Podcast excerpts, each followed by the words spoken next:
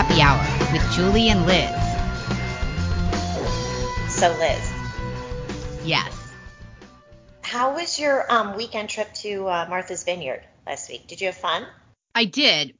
There was a s- small disruption, but it was very short time that there was this like disruption and uh, let's say unnatural occurrence. But then it's went smooth. What was that disturbance, Liz? What what could have disrupted your um, peaceful, bucolic, extremely white jaunt to Martha's Vineyard? Did something stick out? Well, some governor um, sent a plane load of unwashed people of color to this pristine, rich vacation place. And it was quite the hubbub there. That is and me. I mean, it was do. so unusual, which is weird because I mean, aren't these folks just going to hire these people to like mow their lawn and take care of their kids? I mean, this is kind of like cutting out the middlemen. Um, right. I mean, isn't there some water glasses or dishes that need to be washed there? I'm confused. laundry, laundry, gardening. There's a lot of stuff. Um, we're talking about Governor Ron fucking DeSantis, who owned the Ah. news cycle with really a just delicious, some would say a political stunt, but I feel like he was giving them a tremendous opportunity to go to this very rich, um, money laden community um, with a lot of vacant uh, housing because the season is over. Um, people are out of Martha's Vineyard. It's post Labor Day, so lots of houses open. Many houses have many rooms in them. Uh, houses we know who are owned by people of great sympathy to this cause, and yet they were not offered shelter in these. What is it? How how big is Barack Obama's estate on Martha's Vineyard? It's like 13 acres or something Yes. Here in DC, people are living in parks now. Like all the parks are just tents in all of them. So why not pitch a tent on Obama's lawn? You know what I mean? I don't know. I was just thinking, so much room. Wasn't there, I think the Federalist had an article listing like the top 10 mansions in Martha's Vineyard where the migrants could be housed.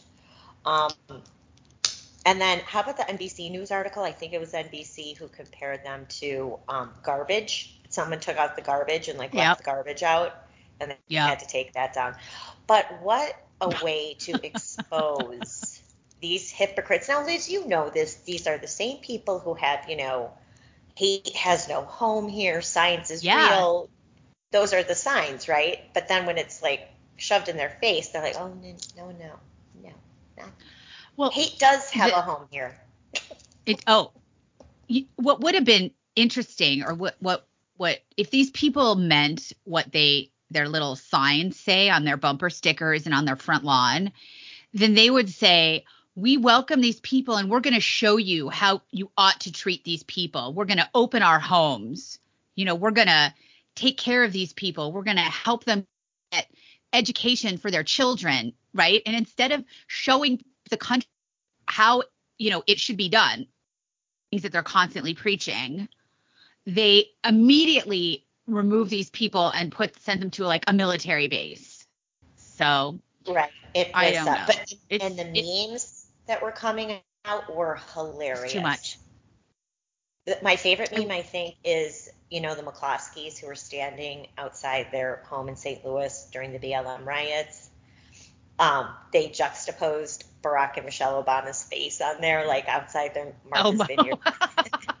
that's awesome So it's really was such a brilliant thing because Ron DeSantis took over the news cycle. I mean, people are still having a meltdown now over it. It's been like three or four days, right? Or how I don't even know how long ago it is, but they're still having a meltdown, coming up with these ridiculous, re- like uh, claims, like he's a human trafficker.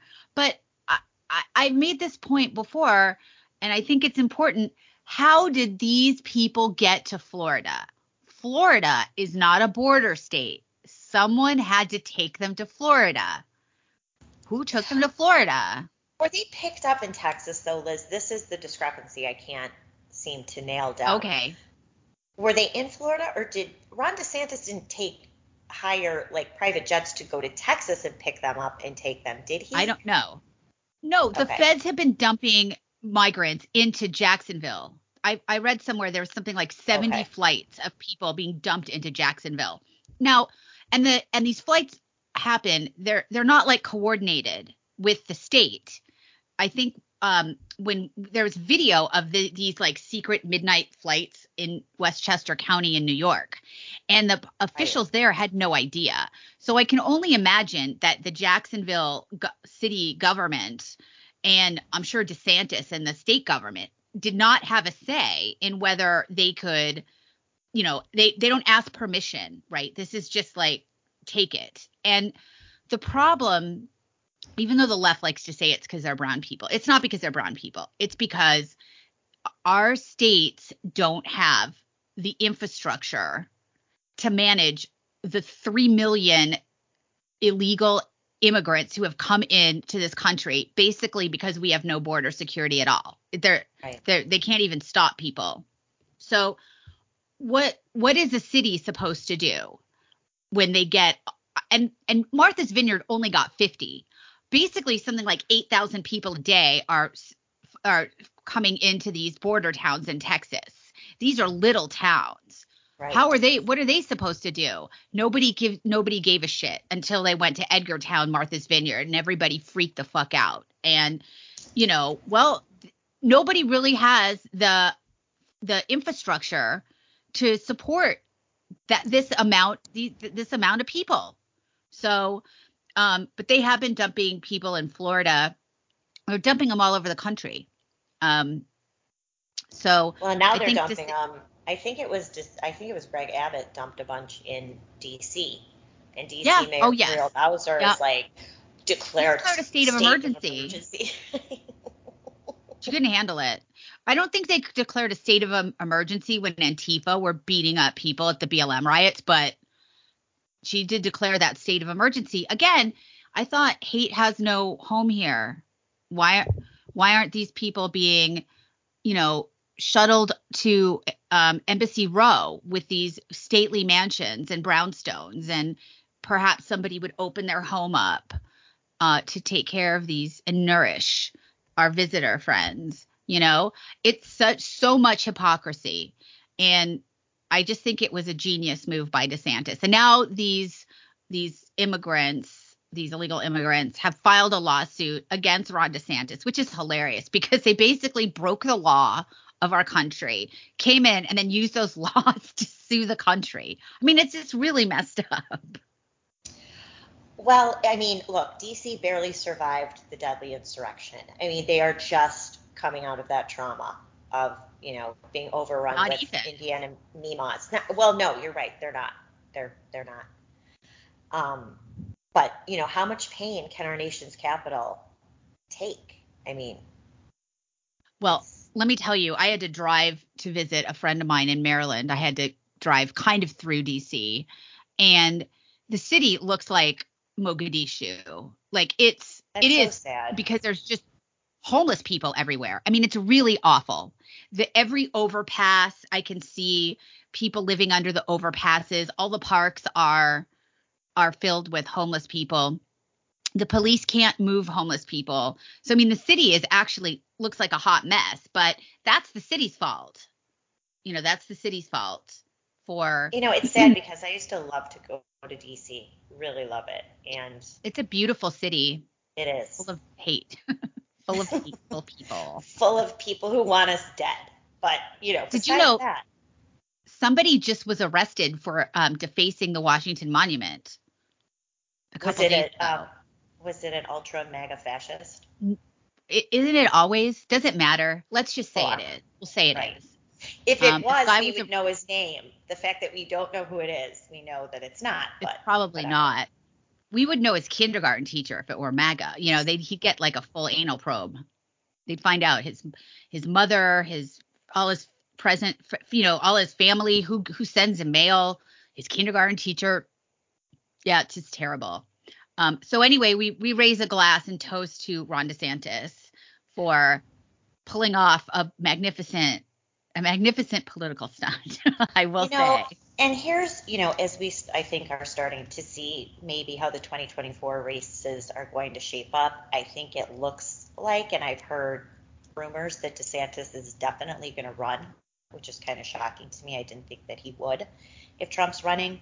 Um, but look, he is really very gradually sep- gradually separating himself from the Trump approach, right? Which is talk a good game, make a lot of threats, make a lot of promises, but at the end of the day, really not execute. So Ron right. DeSantis kind of flipping that on his head. I mean, he didn't make announcements that he was going to send these migrants anywhere. He just did it. Yep. The other difference is that you can sense that Ron DeSantis really is gratified by exposing the hypocrisy of the left.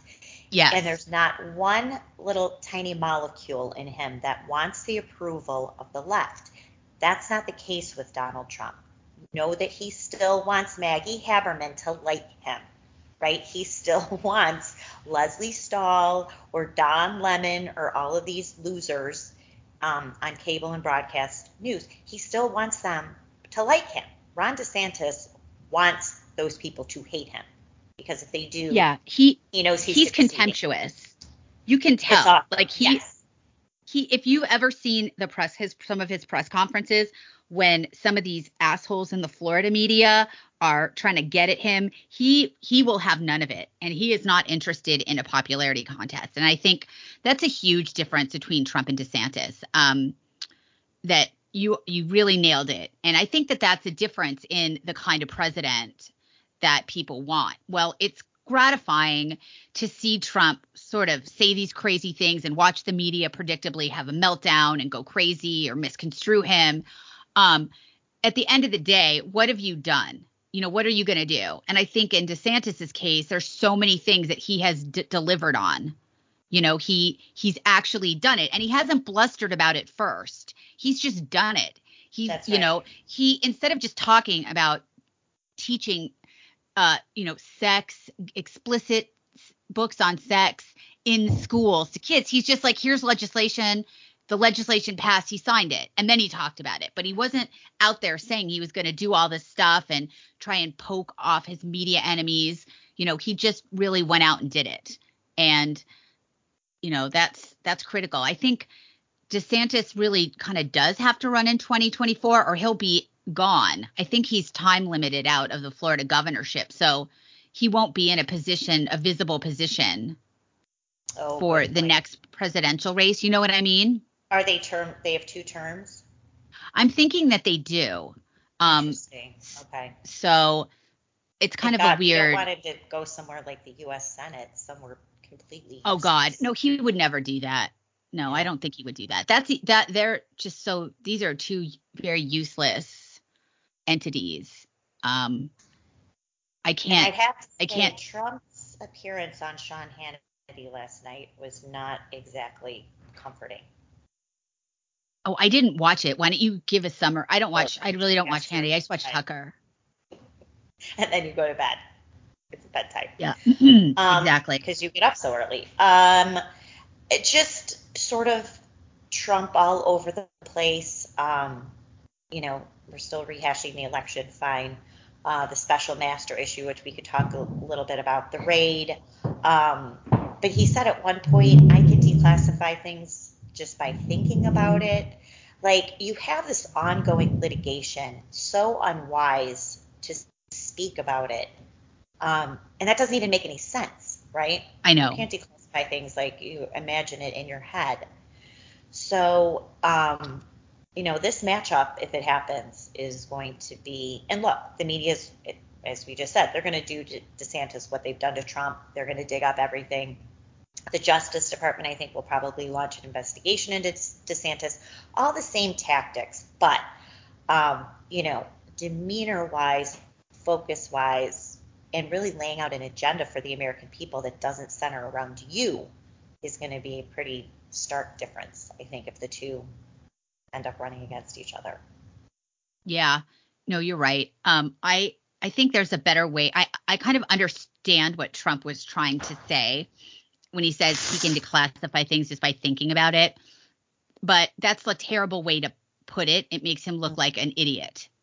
Um, you know, I mean, he has you, he has unilateral declassification. He's the final ultimate declassification authority in the country. It's not there's no one who can like overrule his classification orders, you know, in the in the executive branch. He's the head of the executive branch and he's the president of the country. So his point was he can decla- he can decide something's declassified and it's declassified. But the idea that you know he just thinks it i don't know sometimes he really gets his words jumbled and then you know the media goes crazy and then there's a bunch of headlines trump says he can think about you know declassifying stuff and it's declassified and it's okay wonderful. Yes absolutely crazy so i miss that but um i'm sure there's trump's still out on the campaign trail so stay tuned to see what happens with the desantis trump i saw today in florida a new poll came out and showed that DeSantis is polling ahead of Trump among Florida voters. I bet. So I bet. And I think so that it's going to get tighter, don't you? I mean, not just in Florida, across the board. I do. We'll see how effective the media is at going after like damaging Trump to the point where people are just tired of it, right? I mean, they're tired of trying to defend Trump against a lot of things that are like his own goals, right? That he's doing to himself. Because of course they'll do that to anybody. I mean, go back to book to W, right? I mean, all the time W, he was Hitler, he was this, he was all he did all kinds of horrible things, blood for oil, blah blah blah. And it was just a non nonstop. So it's not like DeSantis is never going to get dinged by the media. But I think that it's clearly becomes more ridiculous and unfair when you aren't doing things that kind of leave you open to that. That's that's yeah. just my. Does that make sense? You know that, yes. that he's not he's not screwing himself. He's just doing his job. You know, like DeSantis is elected, he's the governor of Florida. He has powers. He's using his powers. Like kicked out that prosecutor whose appeal, by the way, was uh, thrown out. He he the prosecutor that DeSantis fired has had announced he was very open that he was not going to enforce the laws of Florida, which are his job. That's his job. So right. you know he has ever he DeSantis used his power and said, okay, bye, you're out, you're done, you're not you're not needed because you're not going to do your job. Um, so we'll see. Um, I'm I'm looking forward to what happens. Um, and we're DeSantis fans here too. Yes, so, for sure. Just um, saying that. So what else, Julie, is in the news this week? So the big litigation this week, the big kerfuffle, was Trump's request, his lawsuit that he filed on August 22nd, seeking a special master to review all of the 11,000 pieces of evidence that the FBI stole from Mar-a-Lago uh, during their raid on August 8th. So after a few weeks, Trump's team was trying to get the government to go along with appointing this special master, basically a third party that would review all of the evidence, decide sort of what's personal, what's privileged, what they shouldn't have, what Trump should get back we know that of the 11,000 plus pieces of evidence, items that they took, including books, clothing items, medical records, tax information, etc., because the affidavit, the search warrant was so broad, Liz, that basically said if you suspect there's a classified paper here, you could take not only that paper, everything that it's filed with, and everything around it. So that's how they had this nine hour raid. Well, at the end of the day, the government has to concede. We only have a th- uh, um, excuse me, a hundred or so records with quote unquote classified markings. So the this is the basis for their probable cause that he violated the Espionage Act, et cetera, et cetera. Well, since then, DOJ has tried every maneuver, every trick in the book to keep these classified records not just out of the sight of the judge, out of the sight of special master, also out of the sight of Trump's own attorneys who haven't seen these records. They don't even know what the government's referring to. Trump asked for a special master. Judge Aileen Cannon, after I think, very powerful arguments that she made, basically saying, I don't trust the FBI and DOJ, like, you know, half the country, appointed a special master. At the same time, there was appeal in the 11th Circuit in Florida, the government appealing part of Judge Cannon's uh, appointment of the special master that only related to these hundred or so classified documents, Liz. So that was on an appeal. Um, and then yesterday, the 11th Circuit upheld the partial stay on her motion, meaning, and she had also prevented the government from using those classified documents in its criminal investigation until the third party, the special master, could actually determine whether these are, are classified. We have no reason, Liz, to trust, right, that Joe Biden, Merrick Garland, and Lisa Monaco's DOJ is telling the truth because they are liars, they are leakers, which is another thing Judge Cannon called uh, the government out on. Um, so at any rate, they're pulling every trick that they can, claiming that now there's a national security assessment, and you know, keeping these documents, giving them to the special master would prevent this. Um, of course, that's a lie, Liz. It's not like these are the original only records, right? These are copies. Right. so the right. intelligence community can easily access their copies or their originals of what Trump No, it's had. digital.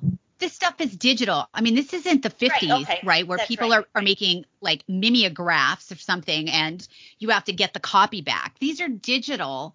The original is in a computer somewhere. So it's not like he's taken something and the government doesn't have it anymore. There's simply copies of documents that he says he's declassified. I mean, this is and and the media and of course the DOJ and all the people going after Trump are capitalized on the public's unfamiliarity with the way that this really this traditionally works.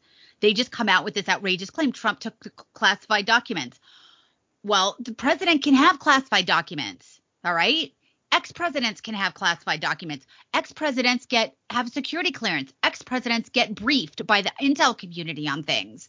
You know once you're president you just don't leave office and then you know you're back in a cone uh, you know some sort of cone of silence. That's not how it works but the public isn't aware of that. And so the media that we we have these actions that are great overreach by the deep state and they do it to generate their headlines and you know whether things get thrown out or changed or end up nowhere it doesn't matter. The purpose is to get like a weekly world news type headline all over the place. So people who are low information voters see that and they immediately think the worst. Um, and sometimes they do things like that. They overreach and get media headlines so they can then use them in um, FISA warrants and other documents you know, it's it, it's a real circle. But remember, this is the Patriot Act. I mean, this is part of the the powers that the government got and, and really emboldened the DOJ's NSD National Security Division to take on a whole bunch of power. And they've decided that, you know, even though it was marketed to the public, that this was going to be used to fight terrorism from outside the country. What they've done is they've just said that half the country, Republicans, MAGA Republicans, which is like 95% of registered Republicans, are actual domestic terrorists. So now they can use those tools against, you know, against American citizens. Um, it's very, you know, a lot of people warned that this would happen, and here we are here we are. And here we are. And I mean, the regime, the Biden regime, DOJ in particular, now the intelligence community, they're not even trying to hide it, Liz. They're like shoving it right in our face, right? This is happening. We are coming for all of you, and we are going to use every government powerful tool and authority, and then some. We're going to make some stuff up too, um, to come after you.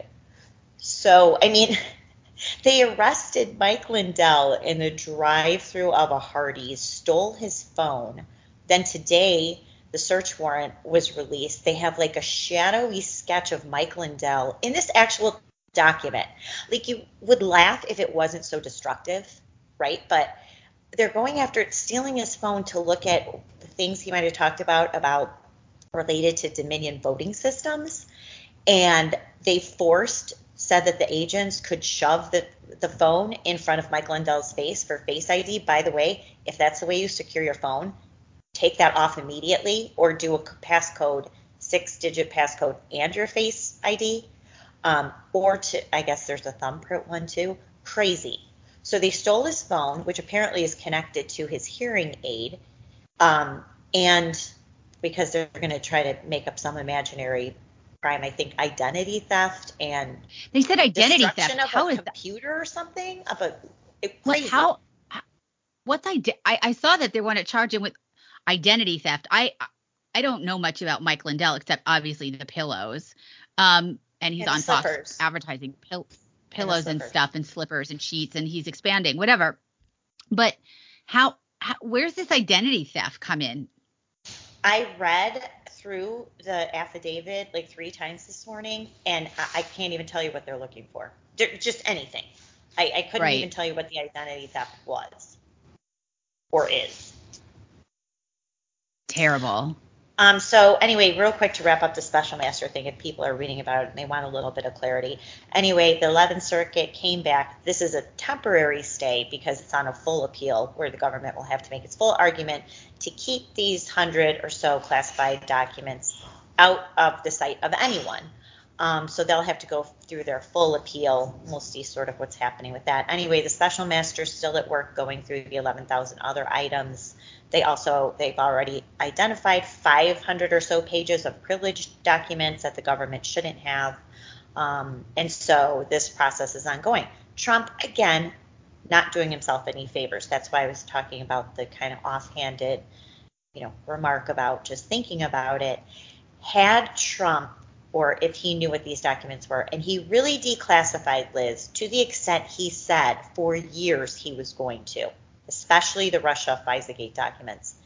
Um, I don't even think this would be that big of an issue. But he kept pulling his punches there, and I don't think he really declassified them until the very end of his administration. No, that's true. He did it like at the end because look, I mean, we all know that Trump made a lot of promise promises and said he was going to do a whole bunch of things like declassify these documents and then it never really happened. Like he would say it and it would go on twitter and everyone would go bananas. But then in practice we are just like okay well where where are they? You know he kept saying i'm going to declassify them people wondered before he said he was going to declassify them why doesn't he just declassify them he could blow all this shit open right now and just say oh no it's all declassified let's go. Re- release it out right now so everyone could see. He could declassify the fisa. He could have done it you know, I mean, we we ultimately got did get the FISA, but he could have declassified the redacted uh, declassified documents with the stuff redacted that was revealed, all this stuff. Um, but you know, he he he didn't do it. And then finally, at the very end, he did declassify a bunch of documents. And then I guess him and Mark Meadows, um, worked with I guess the DOJ. Nobody's learns here, right? Do these people ever learn? to make sure there wasn't any personal information in the documents and then it went into like you know into some circle like a infinite loop of you know it never came out i guess. Um i think i i read that somewhere. So you know just i mean this is going to keep going. Um is this going to be is this going to go to the supreme court julie? What do you think? Um, well, it's hard to see given the initial ruling yesterday from two Trump judges. Now, I believe there's uh, majority Trump appointees on this 11th Circuit. Doesn't matter because many of the Trump judges, with the exception of Aileen Cannon, are as bad as any Democrat judge. So you had two Trump judges, one Obama judge who ruled. Um, it's hard to see reading what they said, which was basically a rubber stamp of DOJ's argument. I mean, they said, well, the government said these are classified, so they are. Okay, sure. Where have you been living under a rock for the past six years? Um, so they'll go to the full appeal. It's hard to see that this initial uh, ruling is, you know, contradicted, and they come back and rule in Trump's favor. So I guess it will go to the Supreme Court, which is sort of interesting because, of course, all of this is unprecedented.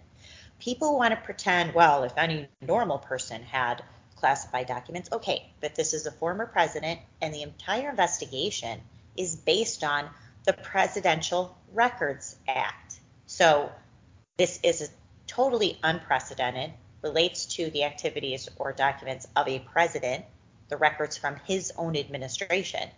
So I think ultimately a lot of these questions have to go to SCOTUS. Now, does that give us any assurances that you know justice and fairness no. prevail? Yeah, it doesn't. No, not at all. not at all. So that's well, where that's at. Well, let's move on to a related, a very related story that broke late last night from a friend of Happy Hour with Julie and Liz, Miranda Devine, who has an article about uh, an FBI whistleblower who has come forward and re- basically he's a conscientious objector because he did not want to do a lot of the things that the FBI has been doing um, because he feels like it's violating people's rights. And he came forward. He went to complain to his management in the FBI. Um, I I believe he is talking to Chuck Grassley of the Senate. He's has a whistleblower status, and you know I I'm not seeing a lot of coverage, you know, compared to say another famous whistleblower, which is Eric Ciaramella, who was basically determined to be the next Jesus Christ um, mm-hmm. when he, he was a quote whistleblower. Um, and uh, this story is really interesting because there's a lot of information about the kinds of things that this FBI agent was objecting to. And one of them was doing these jackboot SWAT raids. And this FBI agent is, was a SWAT member. Mm-hmm. That he did not like doing SWAT raids on misdemeanor people that are accused of a misdemeanor, and he would rather, um, you know, just have them served like by a sheriff or something, uh, or something more commensurate with what a misdemeanor. You know, even doing a, a SWAT action against you know a, a serious criminal like a drug kingpin, those are very dangerous you know, it's very dangerous when you set the SWAT, send in the SWAT team because you have no idea what they're going to find, right? You don't know if somebody is going to think that you're they're robbers or they're going to fight back or it's going to be a firefight. I mean, it's it's a very high tense situation. So really law enforcement should avoid that unless absolutely necessary. And here they are using FBI agents, the SWAT team member like this gentleman, to go in and basically round up and terrify people accused of a misdemeanor. Um, Julie, what what are your thoughts on this when you saw it? Um, I thought it was fantastic. Um, I'm jealous that Miranda got the scoop instead of me, but that's okay. Um, but I mean, this is what I wrote about in my book.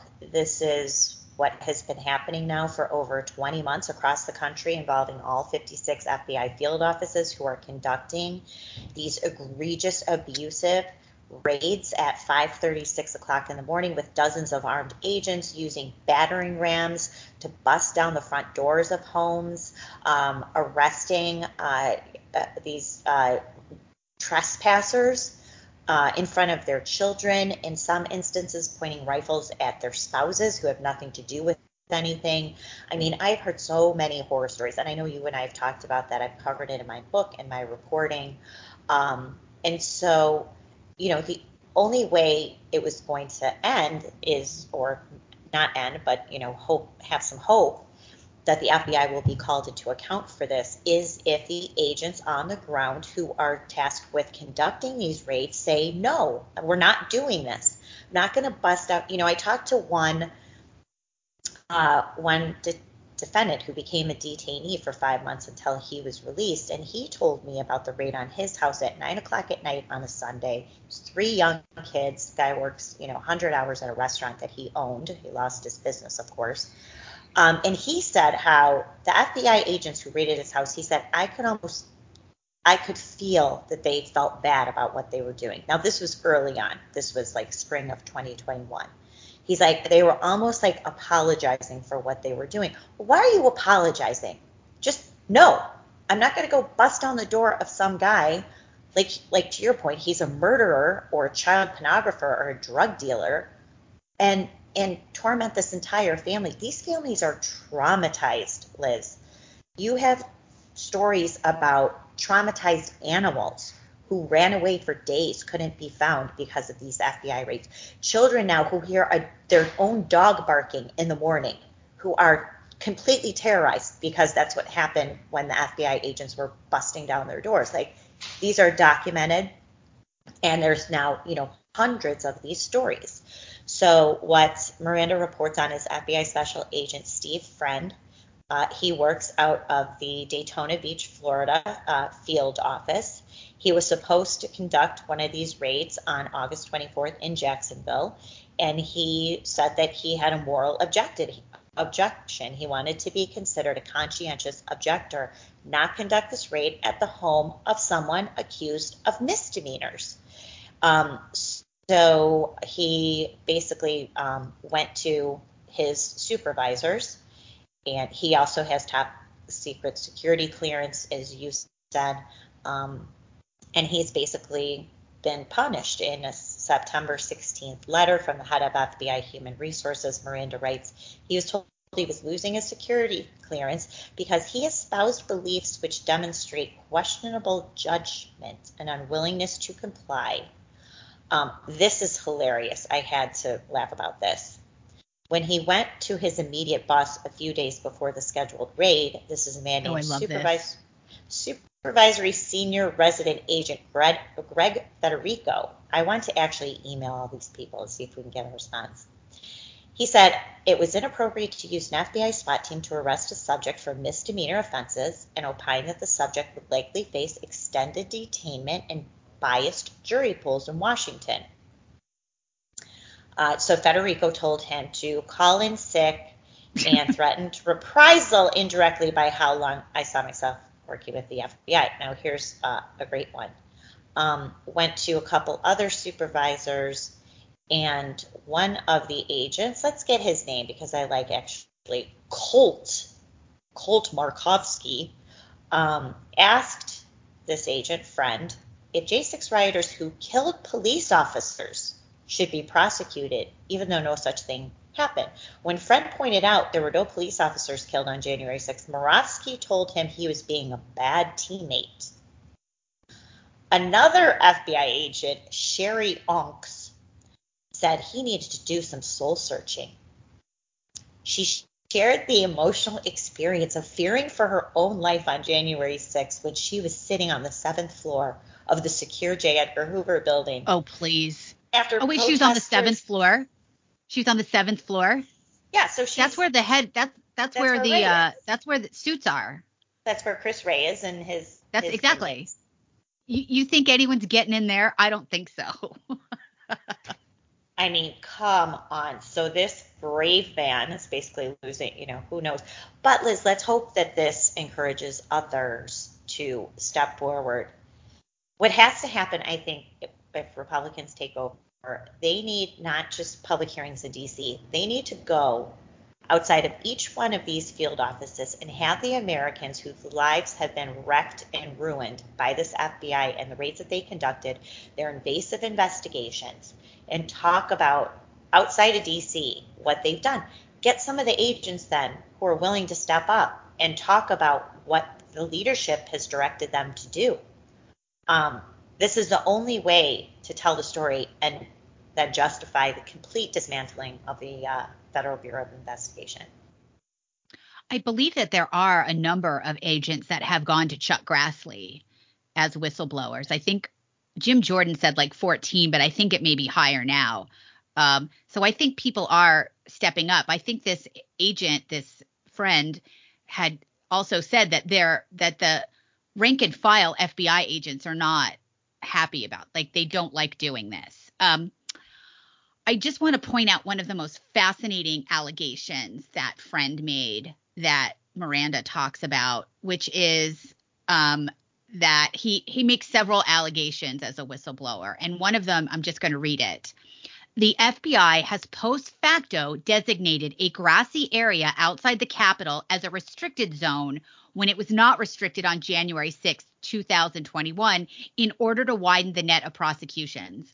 I just found this to be so important for people to remember that they are really retroactively deciding that areas where people w- believe they were allowed to stand are all of a sudden restricted. I mean, going back to January 6th again, we know that there was an event that was scheduled there and that there was a permit for it and people were there. These are areas where anytime during the week, it looked it's a giant grassy area. People just mm-hmm. walk around. There's tourists there.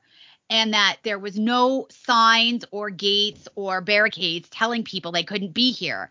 And so, what this agent is saying is that the FBI has retroactively decided that these people were trespassing in order to get more people. And that is just unconscionable. It's unconscionable, Liz. And what's even more unconscionable is the FBI and DOJ making up crimes, retroactively creating crimes, lying for over a year that Kamala Harris was inside the Capitol when the breach happened, and therefore it was automatically a restricted building, which was a lie because she was actually at the DNC headquarters where the pipe bomb allegedly was. The real atrocity is this DC District Court. These judges yeah. who refuse to hold these lying investigators and these lying prosecutors accountable for their complete fabrications or made up offenses after the fact. Um, it is the responsibility of the judges to make sure that the truth is being told, not just to them, but of course to juries as well. None of that is happening. Um, and that that's the real travesty. It's very disturbing for people who think that we have a system of checks and balances and that justice is blind and that you're presumed innocent until proven guilty. A lot of people hold judges in high esteem, um, that they're supposed to mediate between, you know, two adversarial relationships, the plaintiff and the and the defendant. But it seems to me like that is not how things work right now. And it seems like these judges are indulging the plaintiffs, which is the federal government, against people who really can't afford the best lawyers. And you know and and have a lot of times it's a public defender. And they don't even know. I mean a lot of these people don't even really know the full scope of what you know how this was kind of like a setup almost you know to just That's lure right. people to this place so that somebody sitting on a bench think and you know talking to someone finds out later that they're trespassing. And to be honest, when you when the government goes after you, the government wins like 99.9% right. of all the cases that it brings against somebody. So you you know, a lot of people I I've seen give give flack or say, "Well, if you're innocent, why'd you settle?" You're not going to win. You know, all you could do is mitigate what happens to you. And again, these are family people. They have to support a family, their parents maybe they have other obligations or business owners, they can't risk it in a DC jury and get like 10 years in jail for tre- trespassing or walking through an open door or walking through an open door where a policeman was standing and waves to them. So, you know, you're not going to win. And the idea that the government would bring charges against somebody who they didn't have a reasonable, I mean, our system is supposed to prevent this. You're supposed to have a fair amount of evidence that a crime was committed, a serious crime was committed before you proceed. But the judges seem to be giving, uh, you know, just it's open season really, and they're not, you know, the system is not living up to what we were promised and what people, many people believe still to this day. They say, oh well, a judge found them guilty, so you know, a ju- uh, you know, a jury found them guilty, or, or you know, this trial was, you know, all on the up and up that it was conducted properly. And it, it's it's a, it's a scary time for people who are paying close attention. It's very scary, especially considering what's happening in our nation's capital. And you have judges appointed by Trump all the way down to Reagan who are fully in on this, who are rubber stamping the DOJ, um, and show the same level of contempt for Trump supporters that, you know, the CNN commentators have. I mean, you have today Judge Trevor McFadden, a Trump appointed judge who has held numerous defendants, uh, denied them bail under pretrial detention. Today sentenced Tim Hale, uh, a Navy reservist who walked into the Capitol building uh, after it had been breached on the inside. He had a suit and tie, he walked around the building. You could see video. He was walking through. You know, these people don't know where they're going. And there were people inside the building luring people into certain areas. Um, so he was walking around. Uh, before he left, he picked up a Trump flag, kind of waved it around, and then left the building. He didn't assault an officer. He didn't vandalize anything. Didn't carry a weapon. Nothing. Uh, he was charged with obstruction. He has been in the DC gulag since February of 2021. Judge McFadden repeatedly not just denying his release, also denying change of venue. Every single judge has denied change of venue motions, thinking somehow they're going to get a fair trial in Washington, D.C. Tim Hale goes before D.C. jury. They come back immediately, all guilty on every single count. The government came back, wanted six and a half years in jail for Tim Hale, who has no wow. criminal record. And today, Judge McFadden, a tr- Trump appointee, sentenced him to four years in prison, where he's already been for almost two years. Julie, um, um, since you have so much knowledge and fo- are following this so closely, and of course you wrote the book, um, do most of these people, the defendants, are do they have criminal records, or are these just, uh, um, you know, there's no his, is there a history of violence and crime, or, uh, you know, is this like the first offense? For uh, the overwhelming majority, it's a first offense. And Tim Hale is an example of that. He has no criminal record. He's been in Army service for 12 years. Tim Hale's biggest biggest offense was they found all sorts of anti-Semitic, uh, anti, I mean, racist. I will flat out say racist memes that are very offensive. I would never have them on my phone. I would never share them. It's not anything that I endorse that he did. Uh, it, some of it was really gross memes and content. Um, he's tried to be like this comedian and like a YouTuber or whatever. In a couple pictures, he's dressed up like Hitler. Like not dressed up like Hitler, but he has like his hair over to the side and the same sort of mustache. Um, so he's he's a troubled person. I mean, he is troubled. He has troubled personal life, but so do a lot of people, and they don't dress up like Hitler. Um, but when the FBI took his phone, they found all these memes. They entered those memes as evidence, not of anything that he did on January 6th, just to contaminate him, right? Well, of wrong think, right? Yeah, no, of that's um terrible because, and I say this as someone who's Jewish, it's it's actually not illegal to be an anti-Semite and dress up like Hitler, or whatever weird shit, or share stupid right. memes. Um, that's that's not illegal. And the problem is if you are going to make a judgment on what people think, then it's fair game. Everything is fair game. You know, it doesn't just stop at at one thing. It's going to be everything, and that's kind of where we are now. Um, because this next story that we're going to talk about is, I believe it was in North Dakota, where a man and 40 something year old man mowed down a 18 year old teenager that he said was an extremist Republican, and he killed this kid. He killed the the kid, and the guy's out on bail, right? I mean, this guy murdered somebody.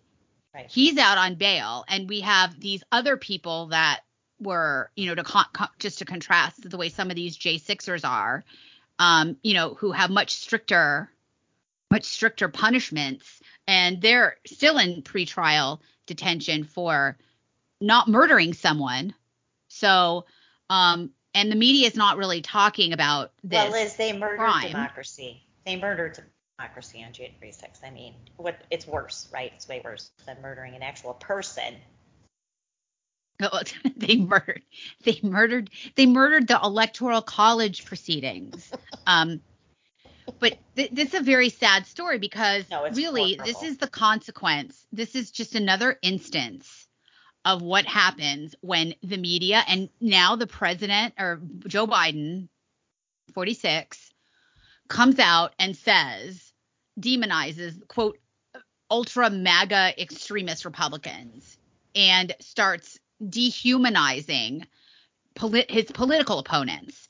Then people who, especially people who are mentally ill or prone to violence or looking for a target, they come out and they they they beat up punch remember punch a nazi it's like oh mm-hmm. you're a nazi by oh, the yeah. way so right. like right.